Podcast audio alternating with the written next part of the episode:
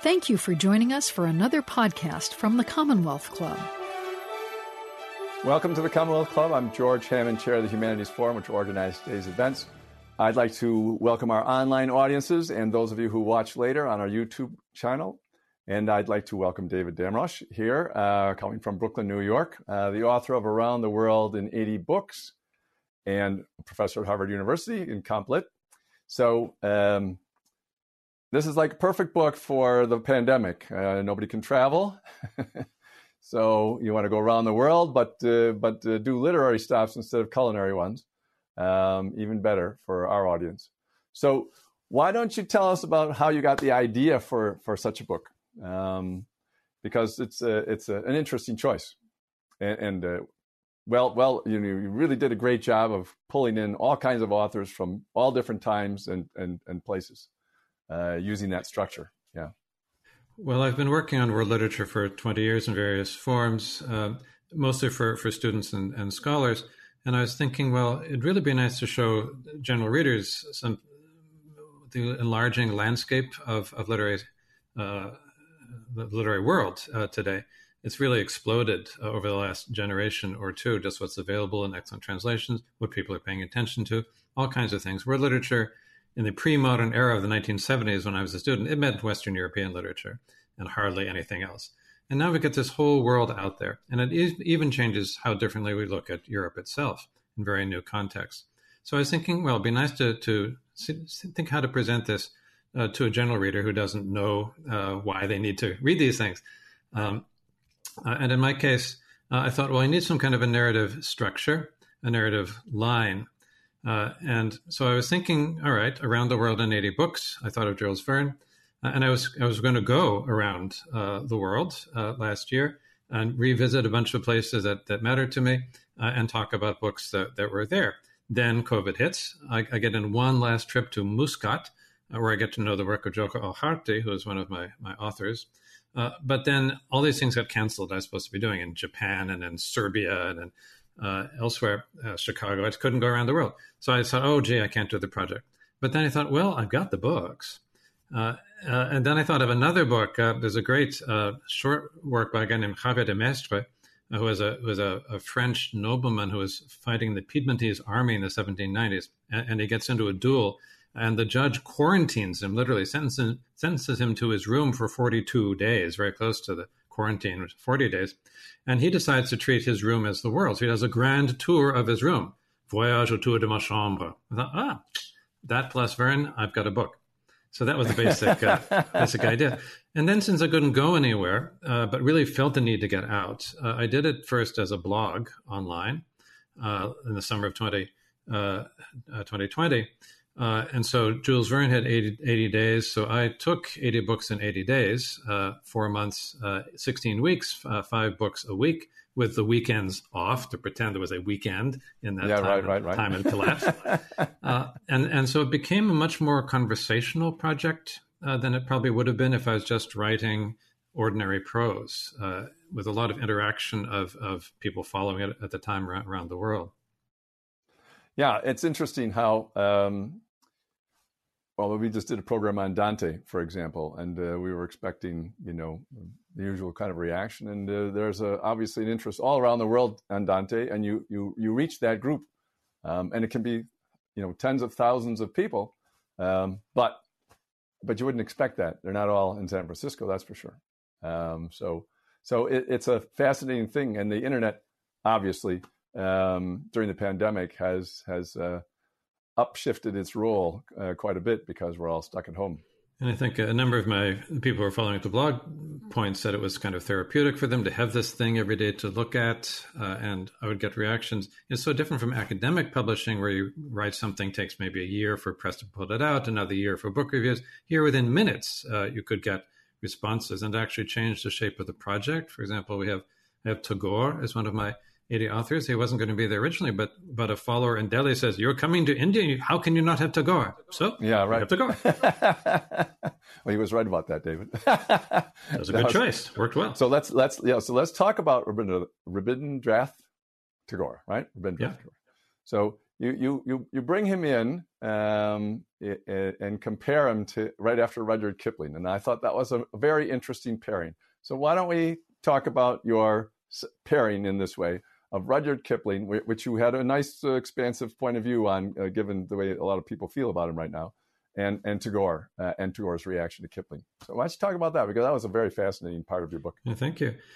You know, part of the project for me with each uh, each chapter with five works is to bring them into conversation and to pick works that will interact well with each other within whatever is the theme of a given uh, a given chapter.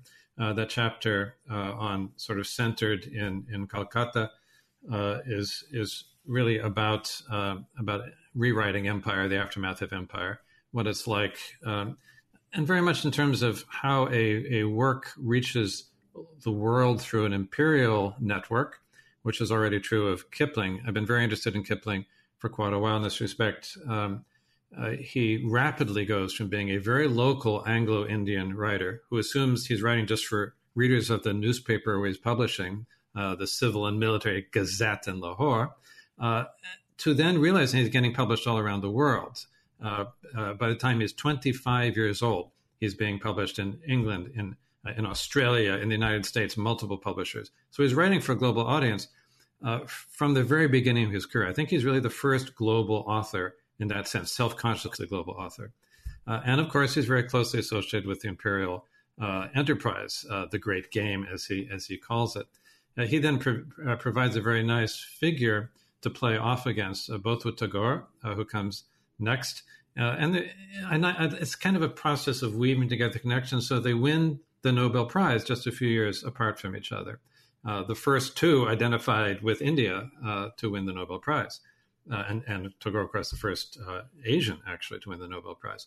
Uh, but also Tagore himself gets there because of a of an Anglophone imperial network, because he's in England with his translation he's done of his Gitanjali, uh, shows it to Yeats. Yeats adores it, writes this glowing preface, and the next year he wins the Nobel Prize in 1913. Uh, so it's very interesting how these figures. I'm really interested in the, both how the figures often go around the world. Either the fictions are about going around the world, or as with Dante, going into the around the universe, around the cosmos, but also often traveling. So with Tagore, works out uh, nicely because I mean Kipling is a restless figure who lives for extended periods, you know, in um, in Vermont. Uh, also, is visits uh, South Africa, Rhodesia very often, uh, India and, and England both. And then Tagore, when he becomes famous, suddenly he's a very Bengal, Bengali writer, but he makes a world tour uh, soon after this. In the year in which he publishes, and the book I talk about, The Home in the World, um, months after that, he's interviewed uh, in New York. I talk about a, uh, an interview with a newspaper, and my great aunt Helen, who is an artist, does a, a portrait of him, uh, and I, and, I, put that in. Part of my, my interest in the book is to think of how works connect to our lives. So I use a little bit uh, my own life as, a, as an example, uh, and so then then Tagore has such a different uh, anti-imperialist view, but he's also building on an Anglophone tradition, as is Kipling. He grows up reading you know all kinds of you know, Victorian novelists, but also Robert Browning, the poet. Tagore first a poet and second a novelist, as well as uh, all kinds of works in the Sanskrit and, and, and, and, Bengali tradition. So I go on from there also into other writers who are playing off against those figures. Uh, I thought it was interesting that you, you uh, I mean, Kipling is, of course, identified and, and uh, you know, having called something the white man's burden uh, that he wrote was uh, was a tough thing to live down at this point. Um, but you you you walk that back a bit, um, and and in addition to covering that, one of the other things that you just mentioned was that your your aunt, your great aunt Helen, uh, drew Tagore when he was in town. Now you said that somebody suggested Tagore to you. How did you find out once Tagore was suggested to you that your great aunt Helen had drawn him, because that's you know you, you didn't start with your great aunt. That's right. You, you, found you found it out later, I, I assume. Well, it's an integrative process, um, so that uh, in many cases, part of the the challenge and also the fun of doing the project the way I did it, one book a day last summer of last year, is that it's I mean it's it's not like you're used to writing as an academic. Uh, you have a month or two to write on one author. Suddenly, every day, it's not just writing 1,500 words a day, but it's a different book every day. But this means it's all in your head all at once, and things start to start to interact. With the case of Tagore, once I decided, thanks to this uh, this guy in Delhi, says I really had to have him, that, well, now how can I bring this in? Oh, I could see it works. I actually had this portrait of, of Tagore that my aunt Helen had had made because uh, I had inherited it from her. Uh, so so it's a bit of a of a legacy. I thought, oh, this will be interesting uh, to, to, put right in there. Mm-hmm. Yeah, very much. Uh, what about? I mean, let's let's talk about your family just a, a, a second. For one of your uh, relatives, a great grandfather, I think, or something like that, founded Juilliard, the Juilliard School. My great grandfather. yeah. So so you you and, and, and there were several other stories like that in your in your um, essays of how these things are connected. And I thought, as you said, it was it was a way of connecting this world of literature. I, I wonder sometimes, you know, people, uh, of course, in the world of literature are all the writers writing about other writers and writing their own things. And so there's a particular point of view. But I wonder what percentage of the population is actually part of that subculture of humanity. Um, I mean, I think there are other uh, repressed subcultures that probably have more people interested in them than, than there are interested in the literary subculture um, even though the literary subculture has always dominated the, the, the visibility in the culture. So I was wondering if you wanted to talk about that a little bit about, about you know how how the literary world at the universities and so on. I mean, we, you teach a lot of students, but they don't all become part of this literary thing. They they read it a couple of times and then they go on to whatever else they do, and and and they're slightly affected, but that's not part of their their day to day life. So why don't you talk about how big you think this literary world actually is? Well, that's really interesting. I, um, what I think is that literature really exists in two different kinds of networks. Um, one is a network of the authors themselves uh, who are uh, writing often, they're always responding to other authors. And often one of my themes is uh, authors not only from their own country, but also from other elsewhere in the world. It, it takes a whole world to make one author. I think everyone's always reacting to all kinds of things. Derek Walcott is reading T.S. Eliot and Dante. Uh, when he's 18 years old, he's using them both in his earliest poetry there on this small island in the Caribbean. So there's that network, the network of books and the kind of great conversation. But the other network is the synapses in our own brain. So literature comes to life as we read, along with whatever else is rattling around in our brain.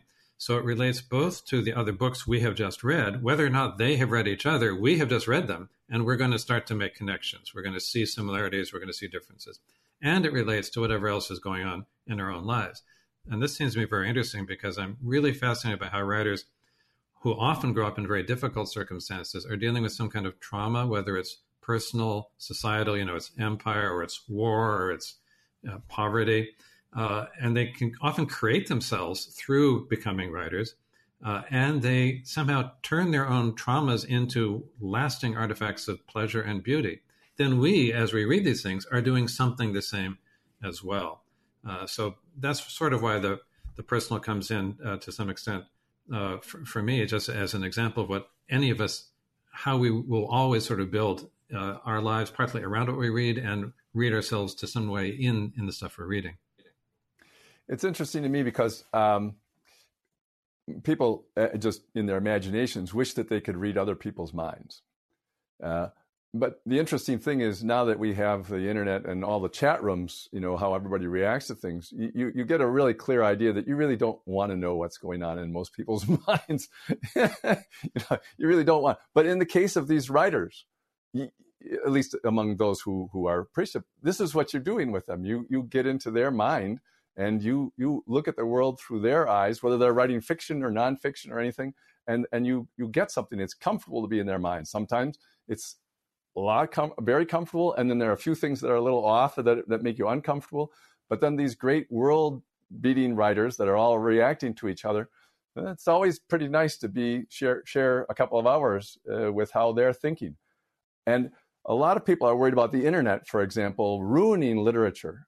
Uh, I remember when computers, oh, that'll be terrible, you know, to ruin literature. But actually, it's a lot easier to redraft something with a computer than it is when you chisel it in stone, you know, 5,000 years ago, um, or, or any other kind of writing before now. You, you, it's, it's painless to make a change. I'm, I do not know if you wrote in the 70s before the computers, but, you know, you type it all up and you said, do I really want to make that change and retype that whole page or not? Now, now it's like nothing. So um, and it also seems to, yeah, go ahead. There's been this, I think it's forever, this discourse, oh, the latest technology has ruined literature. Right, uh, right. Henry, Henry James, in one of his prefaces, says, oh, writing just isn't the same uh, since the invention of the steel pen. It was so much better when it was quill pens, you know. Uh, so yeah, I mean, there's always that discourse, and it, it, always turns out, partly because, of course, you know, let's say most of what's being written on the internet is junk or is crap, but but then most Petrarchan sonnets in the 16th century were junk. We only read the few greatest ones, and and things will sort out, including what's on the internet. I'm quite interested in internet fictions, internet art, and there's some really really interesting work being done. A lot of, with a lot of stuff that's not that interesting. But generally, going back to your first uh, comment just now, I really feel that literature, and I'm kind of annoyingly kind of optimistic about about literature. Uh, a lot of my friends, I'm, I'm kind of not so happy about uh, politics in the, our world today. Uh, but I feel that literature is a is the highest form of the use of language. It's a privileged mode of communication we need more than ever. And in particular, I work a good deal in ancient literature, and uh, if you're looking at, um, I mean, I see you're wearing the, the Rosetta Stone on your necktie. Uh, if, if you if you go to Luxor and Karnak and Thebes, if you're just seeing the pyramids, it's magnificent, but you don't know what they're thinking. But if you read what's on the walls, if you read the papyri that have been turned up from the tombs, then you're getting into their minds, and it's startling how similar they are in some respects, even as in other respects they have completely different ideas of how the universe works uh, and, and even how society works. So that fascination of proximity, closeness, and distance uh, is is what we get by entering in someone else's imaginative world.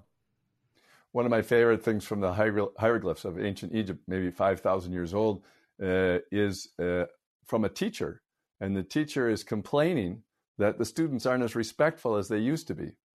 You know, and it's exactly the same story you hear over and over again, and you, and you realize when you read that the problem is not the students. The problem is that when you start teaching, you're only a couple of years older than the students.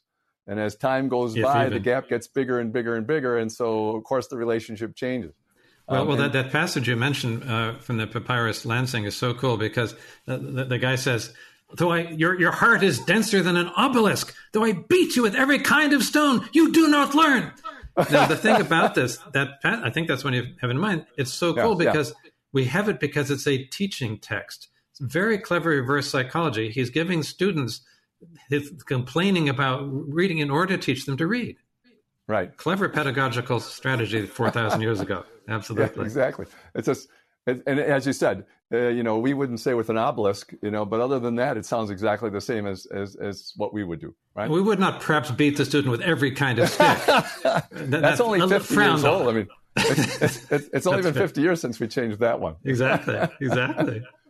Well, the other point before we go back to the authors is uh, in, I'm, I'm, also an optimist about literature. And also, I think if you just say that with the internet access, you're going to have all kinds of people throughout the world in the next generation, next two generations, and so on, who are going to be able to read anything that they want to for almost no money, basically. I mean, it'll, they might have to go to the library because they can't get a computer. but other than that, there's like no obstacle. Um, and that that ought to produce a lot more very diverse points of view that also converse with world literature. Now, on the other side of that, I think it makes all the more necessary to have some kinds of guides uh, to the perplexed. Uh, there's so much stuff out there. How do you choose? So, part of my purpose with this book is saying there's many ways to look at world literature. Here's one set. Here's one pathway you can look at. And I assume that I mean, hoping that I mean, the book is a freestanding book, a kind of meditation on what literature does. But I trust that uh, most readers will then be drawn to read or reread some favorite works. Different people choose different ones. When I'm teaching a world literature course, my utopian hope is that every student unexpectedly will be realizing they need to learn a new language they never thought they needed to learn, which actually happened to me more than once. I mean, I learned Italian because of reading Dante and Italo Calvino, and I learned uh, Nahuatl because of reading a English translation of a Spanish translation of the Aztec poetry that just blew me away. Well, you mentioned Utopia, so why don't we go to Thomas More uh, as Utopia and and uh, the reactions to that uh, because that's a that's one whole uh, subgenre of what's going on. Um, it, it, was uh, fascinating, among other things, because he's known a certain way that you you include his tombstone uh, epitaph about his two wives, which I thought was very interesting. So here's a utopian thinker who, which is a joke to him, pretty much. Um, you know, his uh, uh, critique of the current time by by using that approach. But in any case, why don't you talk a little bit about that, and then we'll talk about the reaction to that. Yeah, More is really, really interesting to me in, on so many levels. I, I, teach him all the time. I do a course, a general education course called "The Philosopher and the Tyrant," uh, and one of my examples, I'll pair a, a, a, writer with a political figure. So uh, More and, and uh, Henry VIII is really interesting because at the time he's writing uh, Utopia early in his life, young Henry VIII looks like this Renaissance man, this perfect humanist. Uh, he's, he's a poet, he's, he's a composer, he reads all these languages, and then he turns into this increasingly tyrannical figure. Uh, early on in Utopia, uh, uh one of the characters says, Well, you never go into politics because it'll kill you. And guess what happens uh, to, to yeah, More yeah. a few decades later? So it is quite striking in that case to think about that. At the same time, More is interesting to me.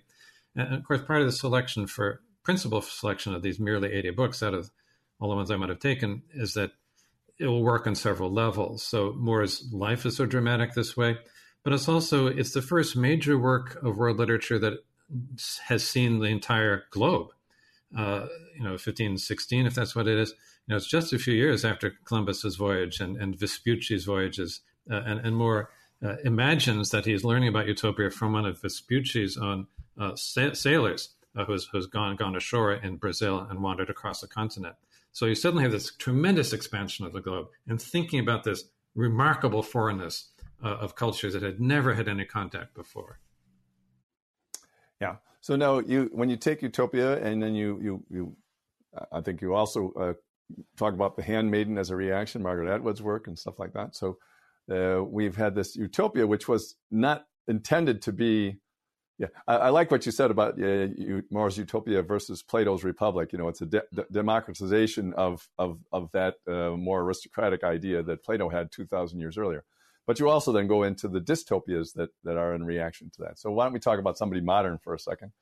You can pick which one you want. Yeah. Um, so in many of these chapters, you know, a lot probably the predominance of my, my of these books are, are relatively modern, um, uh, and you know, so utopia and dystopia were also what the uh, French philosopher Foucault calls heterotopia, are really interesting. These sort of other spaces that give you an angle on the world. And I think that's what literature is almost uh, always doing.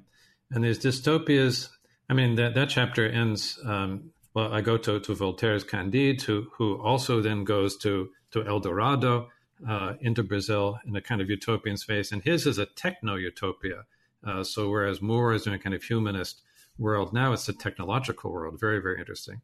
Uh, it's sort of the rise of modern science. That chapter ends with Garcia Marquez, 100 Years of Solitude, uh, in which Macondo is a dystopic utopia. It's a very interesting combination of the two, infused with now modern politics, but also that whole tradition and his and direct reference back to back to More. So it ties it together. Margaret Atwood, whom you mentioned, uh, I, I use her her uh, her Penelopiad in one of my other chapters. I, I mentioned also the Handmaid uh, Tale and and the Testaments. Just to say a little plug for Atwood, the Testaments, which came out just a couple years ago and won the Booker Prize, is a rare case, I think, in history of literature of a sequel written decades later that's even better than the prequel.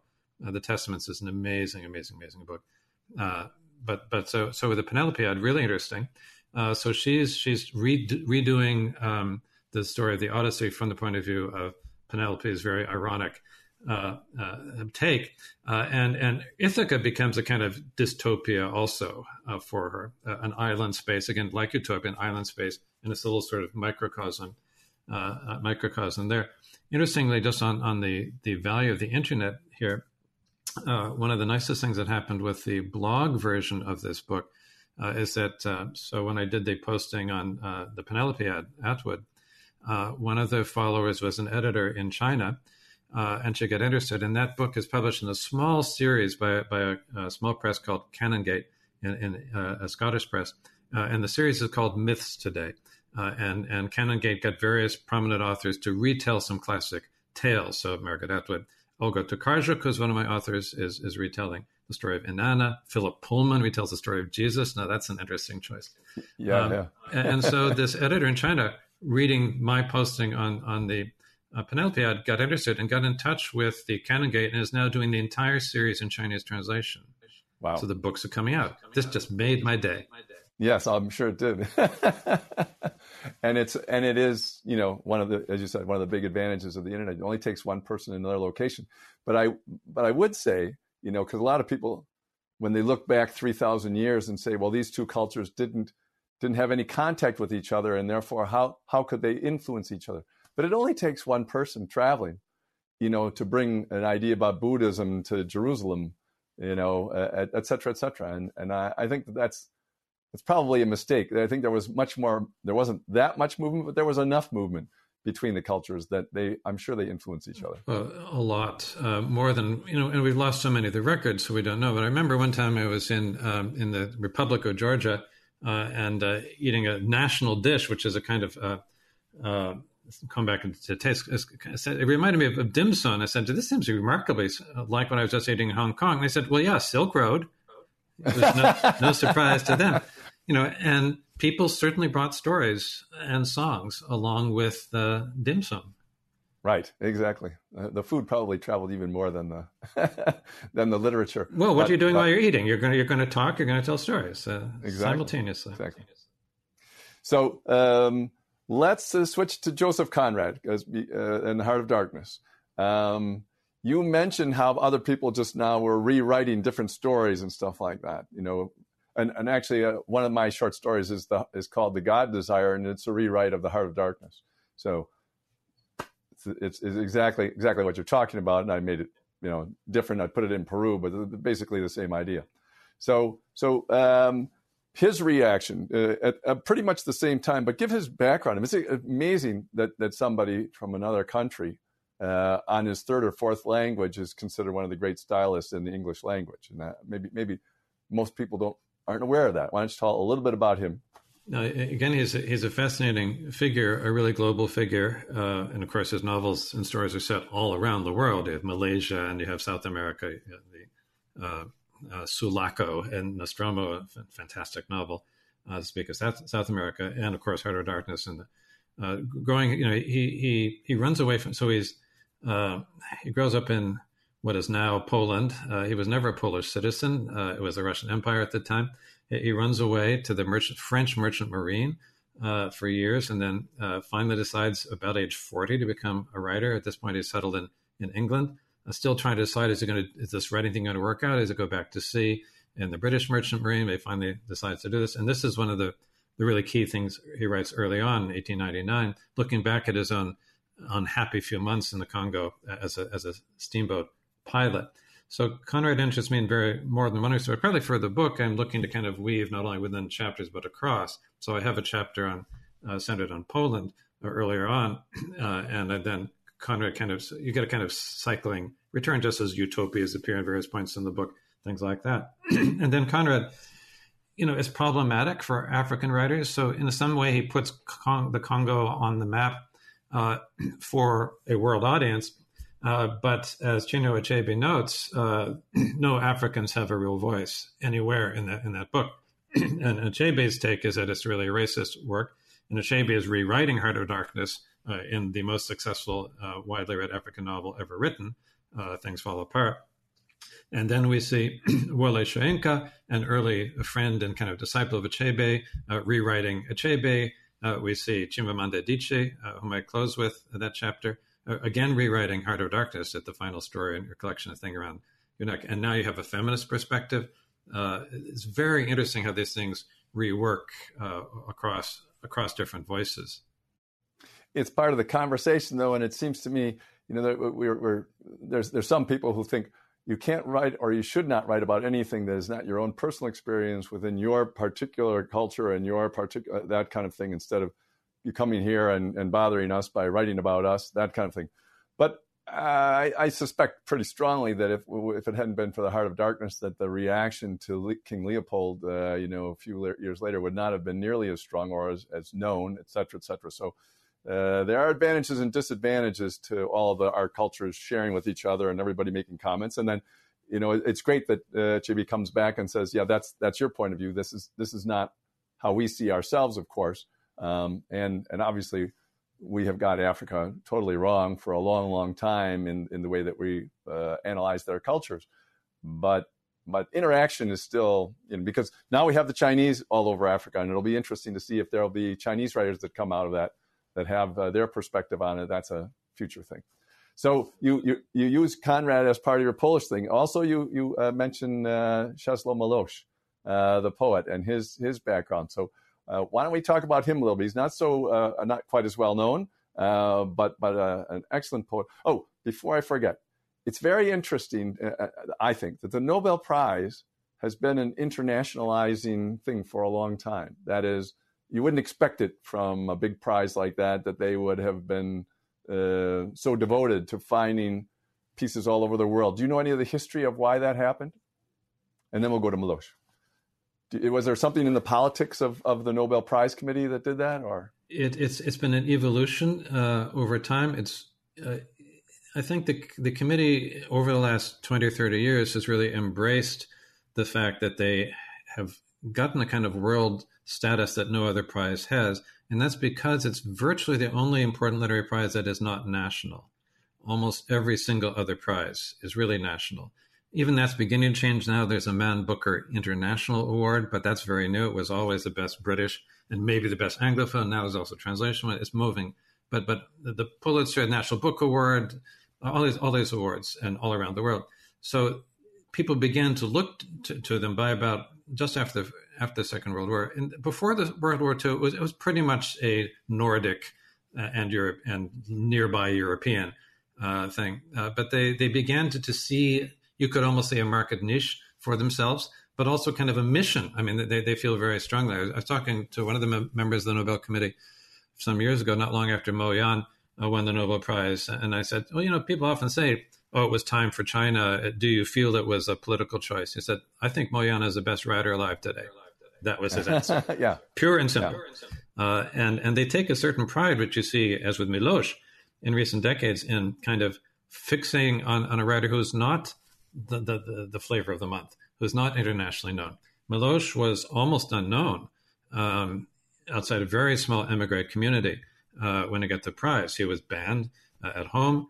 Uh, he was teaching at Berkeley. Uh, a number of his colleagues learned that he wrote poetry for the first time when he won the Nobel Prize. or Naguib Mahfouz was, was largely banned uh, in the Arab world on political and religious grounds. And then he wins the Nobel Prize and suddenly discover they have a world class writer that they should pay attention to. Yeah, yeah. Uh, it's an amazing, an amazing uh, shift, and I mean they use their power very interestingly, and uh, it, it certainly, you know, and, and, and it's, it's, a, bit, bit scattershot at times. I mean, should they have given yeah. the prize to Bob Dylan? I don't know. Uh, uh, we, we, I have an Institute of World Literature that meets in the summers um, uh, to sort of train people to teach world literature, and we're meeting um, not the, the, year after that in Copenhagen, and we had a talk by the secretary of the committee, Sarah Danius, who then stepped down over uh, there were a sexual scandal that, that, the old guys were not willing to face. Uh, she was outraged, but but she but she was saying, oh, this this is just like folk songs and like Herder, uh, and we're not we're not lowering our standards. It was rather defensive talk, I think, that got beaten up quite a bit by that. As much as I love Dylan's poetry, there might have been a few uh, other writers or even other songwriters I might have picked first. But. but but someone on the committee had grown up with Dylan, I'm sure. Clearly, clearly.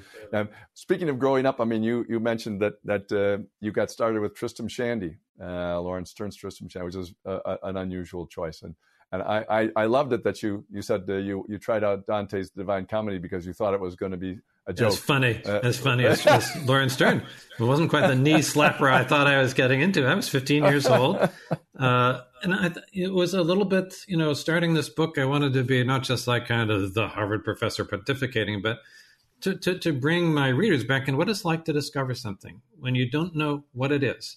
And the kind of joy of discovering, which for me at age 16, uh, 15, I would have with English literature. Now I would still have with Chinese literature or, or Persian poetry and that's that's, that's part of the real pleasure of it. Uh, just to go back quickly to this, this, point about how appropriate is it for us to enter a world we don't know. So you've you write a story set in Peru, you're not Peruvian, right? Uh, but you know, Voltaire thought that was not a problem. You know, Saul Bellow, I talk about Henderson the Rain King, set in Africa where he'd never been, uh, and and dealing with that, you want to you have to be thoughtful about what it means you don't think that Bellow is going to tell you about Africa from inside. That's not why you read Bellow. He's using it as a way to satirize his own culture and to sort of think of himself as the opposite to himself. And I compare it to Voltaire doing the same thing with Brazil. So as long as you know what you're doing, it, seems to me uh, uh, to work to work well. With, with, Sterne, I just fell in love with it. It was so so lively, so sexy, so meta fictional. I thought, oh, where is there more like this? Uh, and Sterne, of course, this is his life and opinions. He can barely talk about his life because he has so many opinions. And he speaks of my my dear Rabelais and my dear Cervantes. So I didn't know who those guys were, but I thought, all right, if he likes them, I should like them. And it was really interesting because it's just a passing reference, but he already, he's already showing a difference. He loves Rabelais and he loves Cervantes even more. And he was right. I mean, there's reasons why Cervantes has been that much more influential on the whole history of literature, but they were fantastic. Then I go to Dante hoping for another relic in comedy. Uh, fine, it wasn't quite. Then after that, I'm a preacher's kid. I thought, okay, yes, I really like this deeply serious spiritual stuff. What else can I read that's really going to be like that? I see, ah, Dead Souls, Nikolai Gogol. And discover it's a sparkling satire that I thought I was getting from Dante. exactly. Dead Souls, and then and then it's it, you, you often talk about the ones that come later, but there's the Master and Margarita by uh, Bulgakov uh, from the 20th century in the Soviet Union, where it's a it's a similar not not similar in any way, but it all uh, the, the, same sort of uh, Russian attitude towards bureaucracy, et cetera, et cetera. Uh, fan, fantastically presenting it. Which um, you can also, that's also one theme that comes up interestingly. Uh, these kinds of connections, again, you, we can make when we read something. Uh, so we're interested, say, uh, Kafka, who's you know one of the great poets of horrible bureaucracy. But then Wu Cheng'en, uh, his novel A Journey to the West uh, from the 1600s, uh, which is a kind of a Buddhist, Taoist, spiritual thing. They're going to India to get Buddhist scriptures. but there's a lot also about satirizing the bureaucracy of his own time it's based on an actual travel of a monk a thousand years earlier, but now it's that the author is processing his own situation again at a distance of time and and and fiction. There's a great moment uh, where they uh, they finally get to the west. They get they meet the Buddha himself, who gives who says, "Yeah, I will give you all the scriptures you need to take back uh, to become less barbarous. Uh, you poor uh, benighted people, you need the true the true knowledge here." Uh, and and he tells his assistants, oh, "Go go to the library, give him a bunch of, of the scrolls." But the but the pilgrims who have come from China, they, they neglect to to bribe the assistants, which the assistants expect to bribe.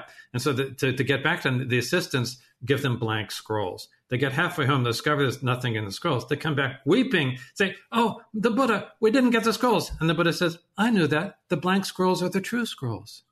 it's this wonderful like explode. But because you are fallen people, I will give you scrolls with words on them if you really need them. so the whole bureaucratic stuff is just fascinating. And so, you know, we can put that together now because already the, the Chinese are dealing with a very elaborated modern bureaucracy in the 17th century.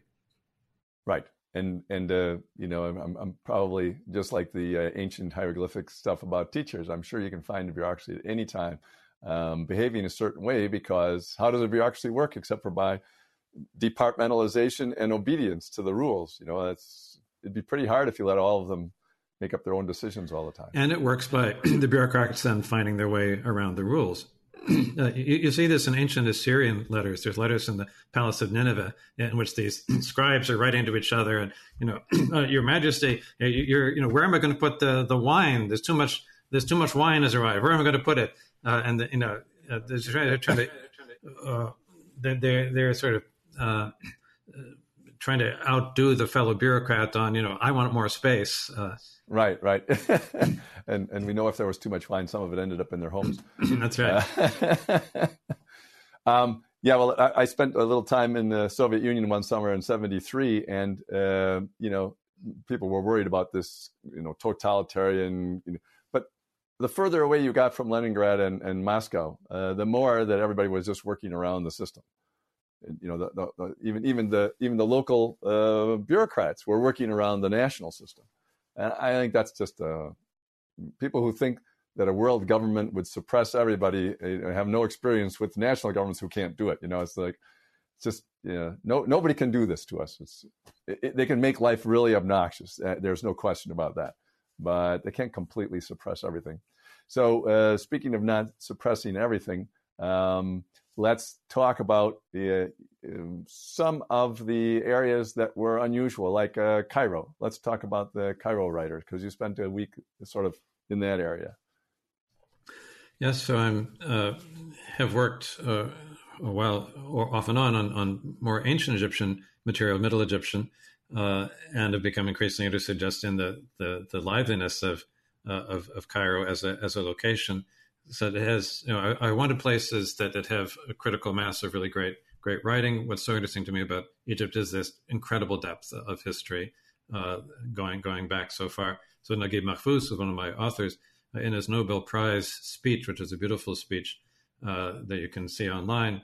Uh, he, he he talks about himself as a, as a as a child with two cultures, and you might expect he would say, "Oh, it's it's the British novel tradition that he's writing in, or the European novel plus the Arabic tradition." But he says, "No, it's it's the Arabic tradition and the Pharaonic tradition, going back uh, five thousand years, uh, and then later he get to know get to know Europe, uh, and that kind of that that depth of, of culture is so fascinating to me." and then you see with Mahfouz how he's kind of he's again playing also on the broader Arabic tradition of the Thousand and One Nights. Uh, and, and I, I start with an early Egyptian case, the very first frame frame tales called that we have preserved. It's called the story of the shipwrecked sailor. I talk about that and also about Egyptian love poetry. Uh, and I'm interested there in thinking about stories within stories, nested stories. So that's a kind of a theme there. And just Cairo to me is nested histories itself. And then it produces these writers who love these nested stories, whether it's the, the Cairo manuscripts which are so important, the Thousand One Nights, uh, and that the Thousand One Nights itself is an international text, but then gets localized in a given tradition where the manuscripts will get developed, either in Syria uh, or, or, or, earlier in Baghdad, but later in Syria and, and in Cairo. Uh, so uh, I love this kind of uh, combination of, um, of, of depth and variety of this incredibly lively uh, society that you have in Egypt. It was interesting. Uh, just an aside on the love songs that you that you did. I mean, very very nice poetry and and, and ancient.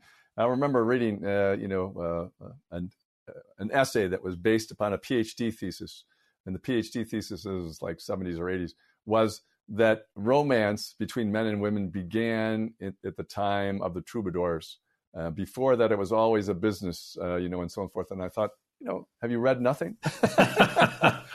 have you seen nothing from from before? I mean, it's just uh, yes, there were people who did it as a business, but you know, the romance has been there forever as far as human beings have been there. Anyway, uh, everybody knows that except for this guy who was writing his PhD. That's um, right. That's right. and, and, a lot of so, my interest in the literature to open people's views out. Like we didn't invent this. Our culture did not invent this. It's not even just a modern invention, or even the modern way of looking at it is not only our way. Look at how differently London looks to different authors, how differently Japan looks to different authors a given, at a given time and place.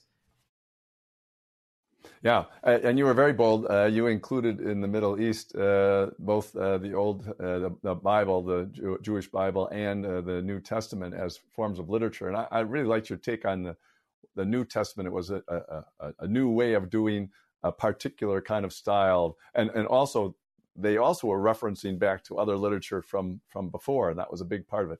You Used one example of how how um, the one psalm was used when Jesus was dying.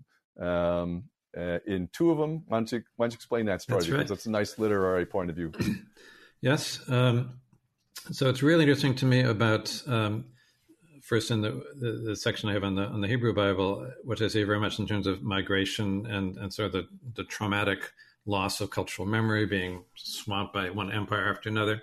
And then uh, in the time of, of Jesus, you, have got the soft power of Hellenistic culture along with the imperial power of, of Rome. And there's always this danger that it's going to just slip away. You get uh, upper class Jews who really can't read Hebrew very well anymore. They need the Bible translated for the first time into Greek. Uh, and, and with the gospel writers are dealing with this fact that it's a very local uh, reform movement within Judaism, it suddenly goes global. And that's thanks to the global language of Hellenistic Greek, really, uh, conveyed by the power of the Roman Empire, right? So the earliest gospel writers, they're really writing for Jewish audience, and they quote Jesus' last words on the cross, My God, my God, why hast thou forsaken me, which they quote in Aramaic, and then in, in, in Hebrew in, in, Matthew's case, Eloi, Eloi, lama sabachthani. Uh, but they expect that the, their readers know that that's not a cry of existential despair. That is the first line of a famous psalm.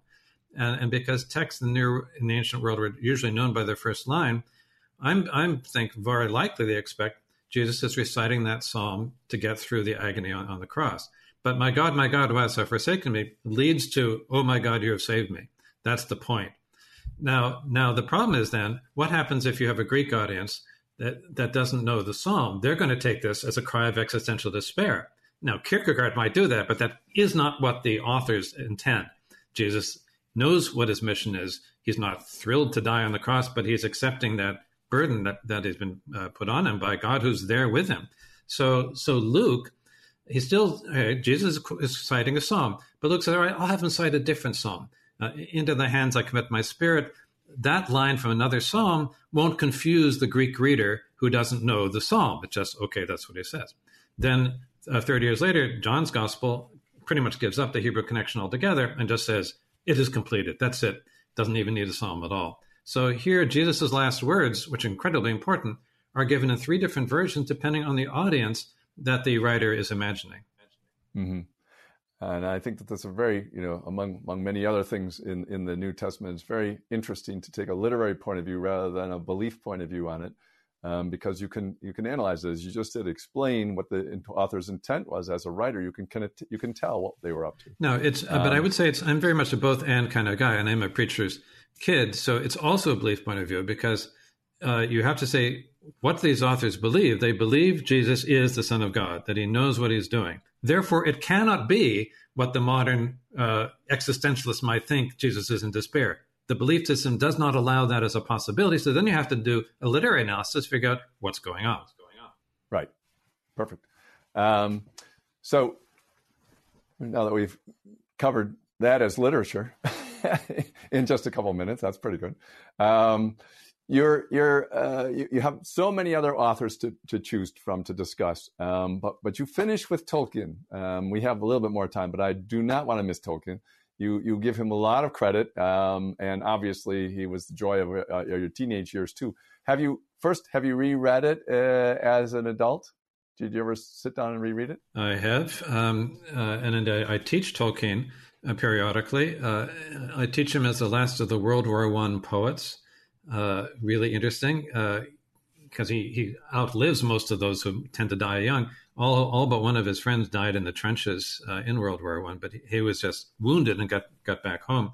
But it's very much uh, in that in that connection. Right now, I'm actually listening to the audiobook for the first time. Uh, I'm only about 12 hours into the 60 hours of the audiobook, uh, but it's amazing how what it brings out, and I recommend it highly. Uh, I hadn't realized what a really what a pitch perfect ear Tolkien has for like rural English speech, the way the hobbits speak and the incredible skill he has in differentiating. So it's not just he has a fantasy world and there's elves and dwarves and, and wizards, which lots of other people have had, partly influenced by him. But it, it is so nuanced and differentiated. The, the no two wizards sound alike or look alike. Uh, the the orcs, different groups of orcs are different. Indeed, uh, in Mordor, the orcs are, are, debating each other, and they sound like enlisted men in the trenches in World War One, whose uh, generals have betrayed them. It's really, really interesting. Yeah, this is something that, of course, doesn't come out in the movies. Um, you know that the orcs have this uh, personal life. Uh, the the movies are Jackson movie is so good, except I really I'm sorry about the orcs because it's it's a racist representation of the Yellow Peril. Uh, I think those orcs are very unfortunate, and that's so much more cartoonish than than than what Tolkien gives you. Right, um, but makes for good, scary, uh, you know, war scenes, and therefore must have been exactly. written into the budget um, a big enough budget as it was.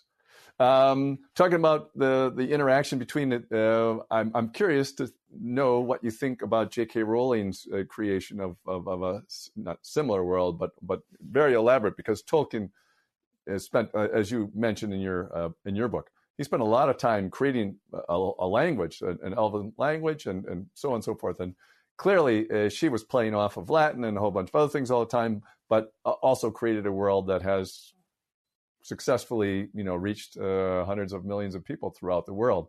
So why don't you talk about their their playing off of each other? Yeah, I would have been happy to include also uh, Rowling. I've had a few more books to have.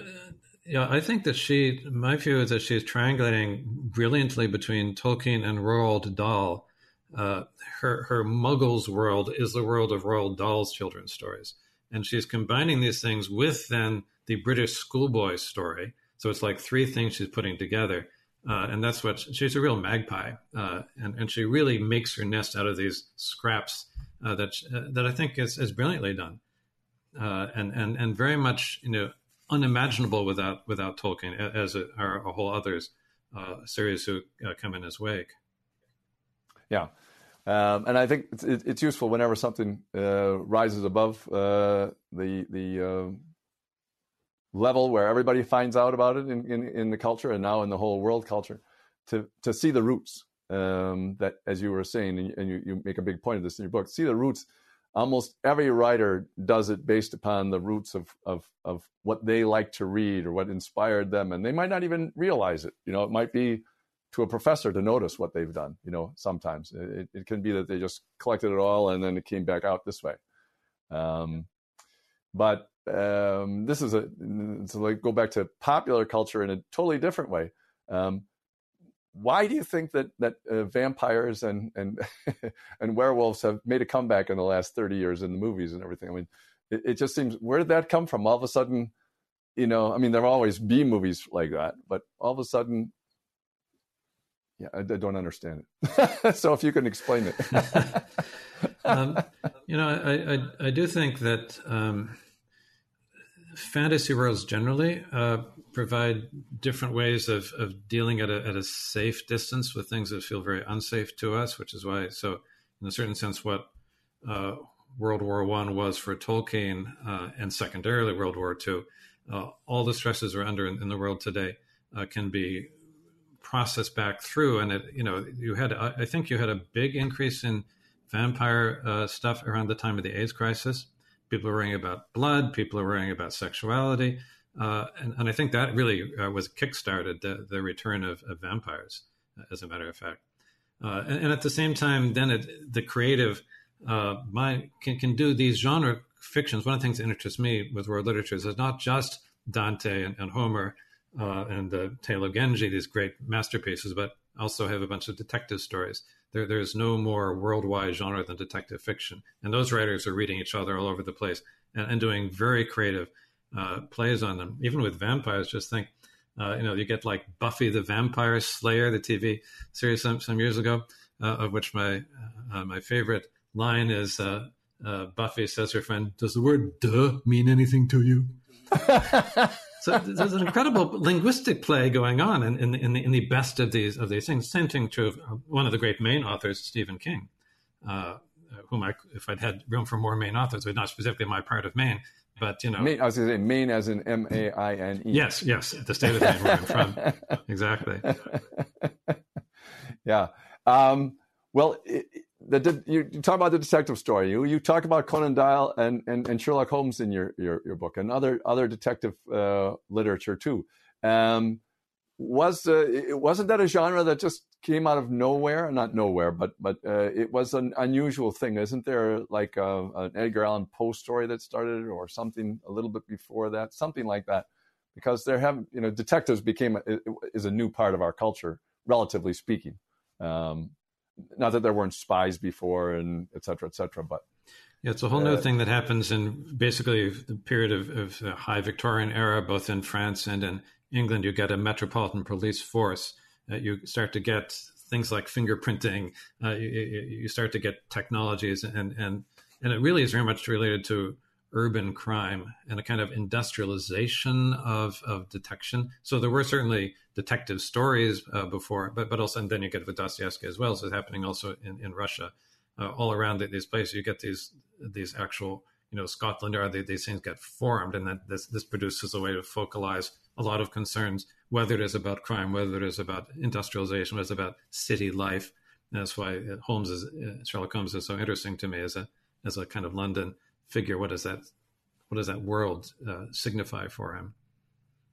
It's interesting uh, in a way sherlock holmes is uh, like a james bond figure somebody who who figures everything out everything goes their way no matter what the enemies are he he vanquishes. So it's it's before before cartoons took over altogether uh, with marvel. In a way sherlock holmes james bond you know they are different character traits of what people want to be able to control. They want to be able to figure out what everything go, that went wrong with the crime, you know, and, and catch the people. And they want to live that life if they're a spy, you know, et cetera, et cetera. So uh, they seem similar in character. Absolutely. No, it's very interesting. He's a kind of a rational superhero. And of course, some of the, the later uh, Sherlock Holmes movies, he starts to have like superhero qualities. Uh, they, they, they, can't yeah. resist making him more of a Marvel hero than he was.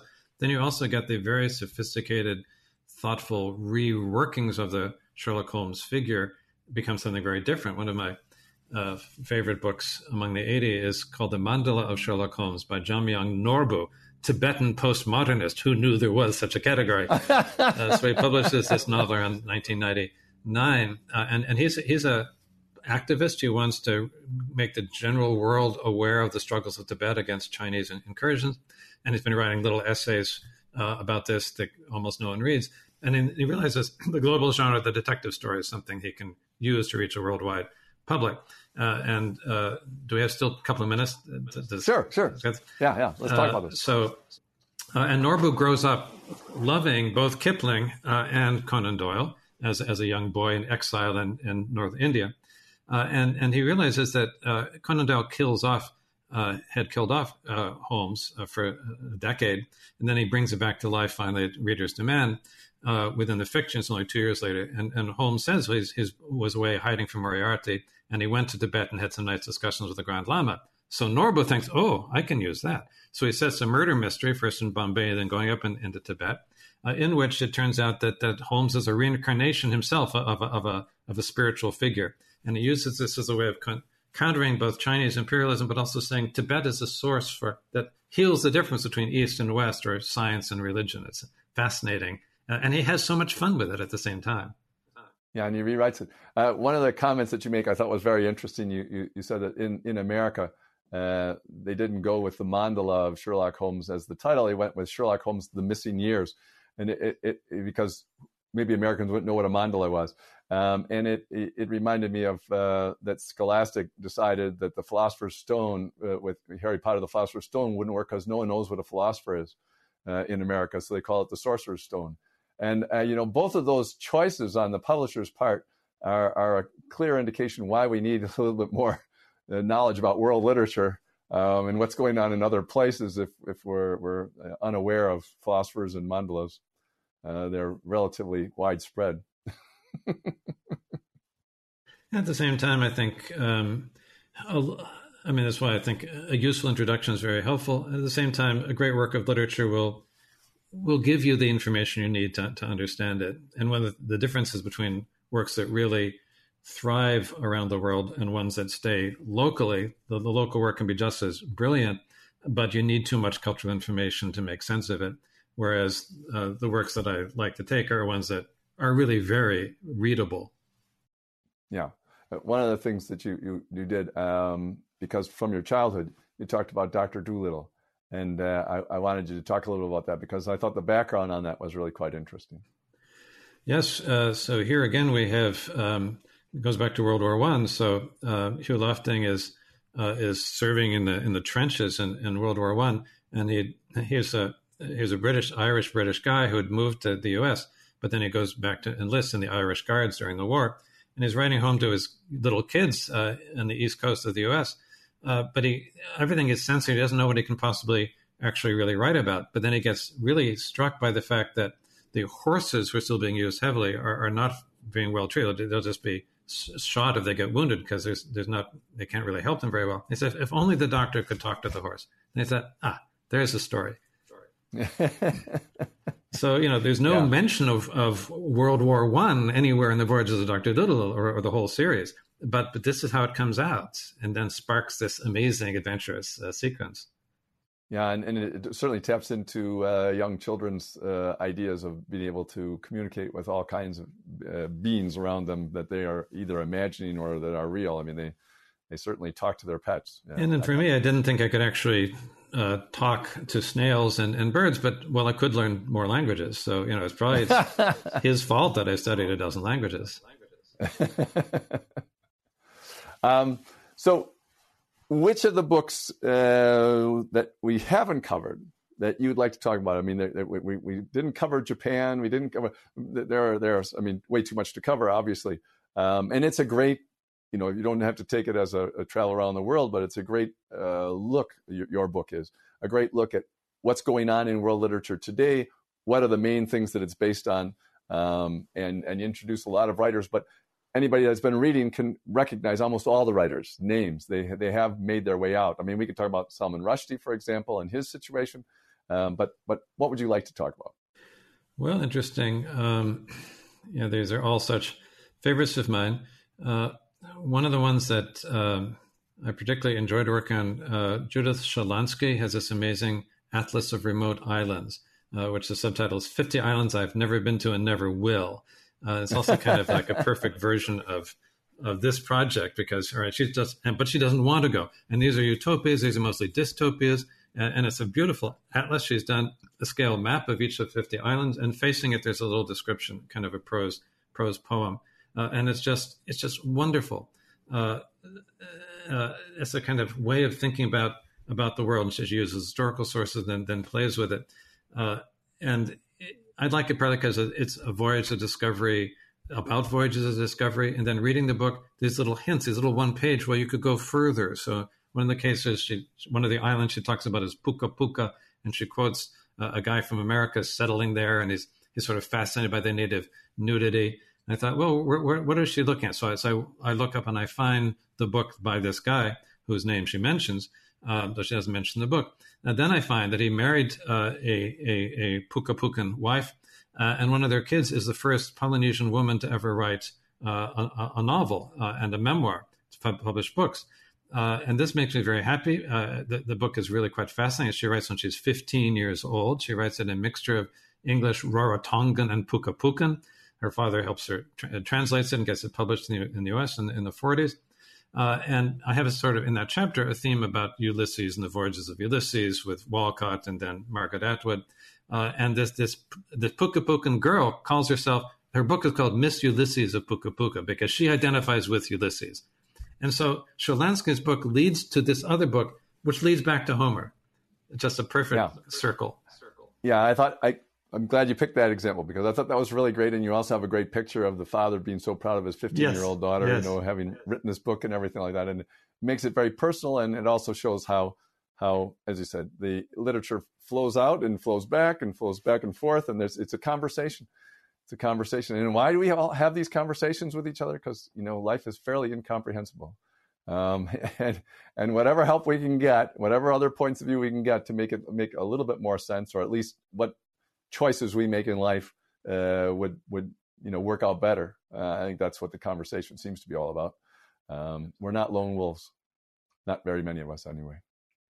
Anyway, that was great. Uh, thank you very much, David, uh, for uh, you know discussing your book around the world in 80 uh, books, and thank you very much for joining us today. So ends another event at the Commonwealth Club in its 119th year of enlightened discussion. Thanks for joining us, and you know We'll see you more online next year. Thanks Thank a lot. Thank you, George. Thanks, David. Bye bye. You've been listening to the Commonwealth Club of California. Hear thousands of our podcasts on Apple Podcasts, Google Play, and Stitcher. If you like what you've heard, please consider supporting our work and help us bring 500 programs a year to listeners like you. Go to commonwealthclub.org/donate. Think your way around the world with our travel programs to exciting domestic and international destinations. And when you're in the Bay Area, please join us live at our events. Thank you for listening and for your support.